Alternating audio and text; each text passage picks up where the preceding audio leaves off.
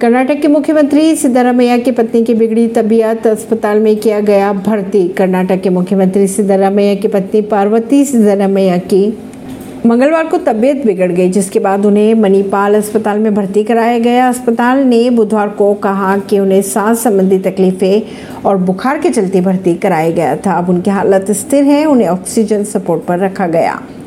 सिक्किम में हुआ बड़ा हादसा। आईटीबीपी के नौ जवान सहित तेरह लोग हुए घायल।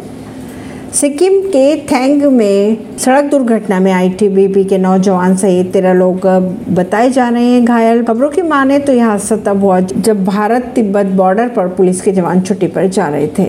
इस हादसे में आठ लोग गंभीर रूप से घायल बताए जा रहे हैं। उन्हें गंगटोक के एस अस्पताल में भेजा गया। बाकी बचे पाँच लोगों को सेना के अस्पताल में भर्ती कराया गया। हालाँकि घटना किसी किस कारण हुई, यह अभी तक जानकारी नहीं आ रही है सामने। हैदराबाद में एक फ्लाईओवर का स्लैब गिरने से आठ लोग हुए घायल। बात करें अगर हैदराबाद के तो एलबी नगर इलाके में बुधवार को एक फ्लाईओवर का स्लैब गिर गया। इस हादसे में आठ लोग हुए घायल। खबरों के अगर माने तो घायलों को सिकंदराबाद के के आई एम एस अस्पताल ले जाया गया, जहाँ दो लोगों के चोटें आई। मामले को लेकर संबंधित लोगों के खिलाफ केस दर्ज कर लिया गया है। ऐसी ही खबरों को जानने के लिए जुड़े रहिए जनता सरिश्ता पॉडकास्ट से। परवीन सिंह नई दिल्ली से।